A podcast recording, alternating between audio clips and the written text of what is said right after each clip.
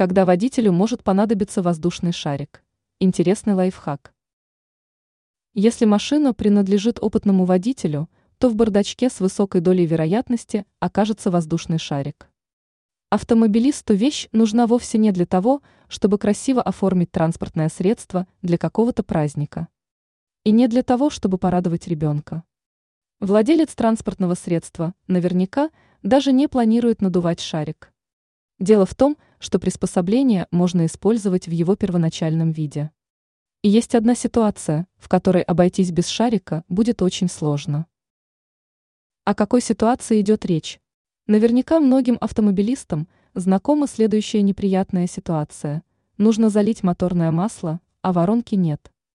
Можно, конечно, попытаться налить вязкую жидкость в двигатель, не используя дополнительных приспособлений. Но такое действие, скорее всего, завершится разбрызгиванием масла и его попаданием на различные поверхности. Однако, если под рукой есть шарик, то проблемы удастся избежать. Достаточно надеть надувной предмет на открытое горлышко емкости, в которой хранится вязкая жидкость. Далее нужно отрезать верхнюю часть шарика. В итоге получится мягкий наконечник, из которого масло будет выливаться аккуратно.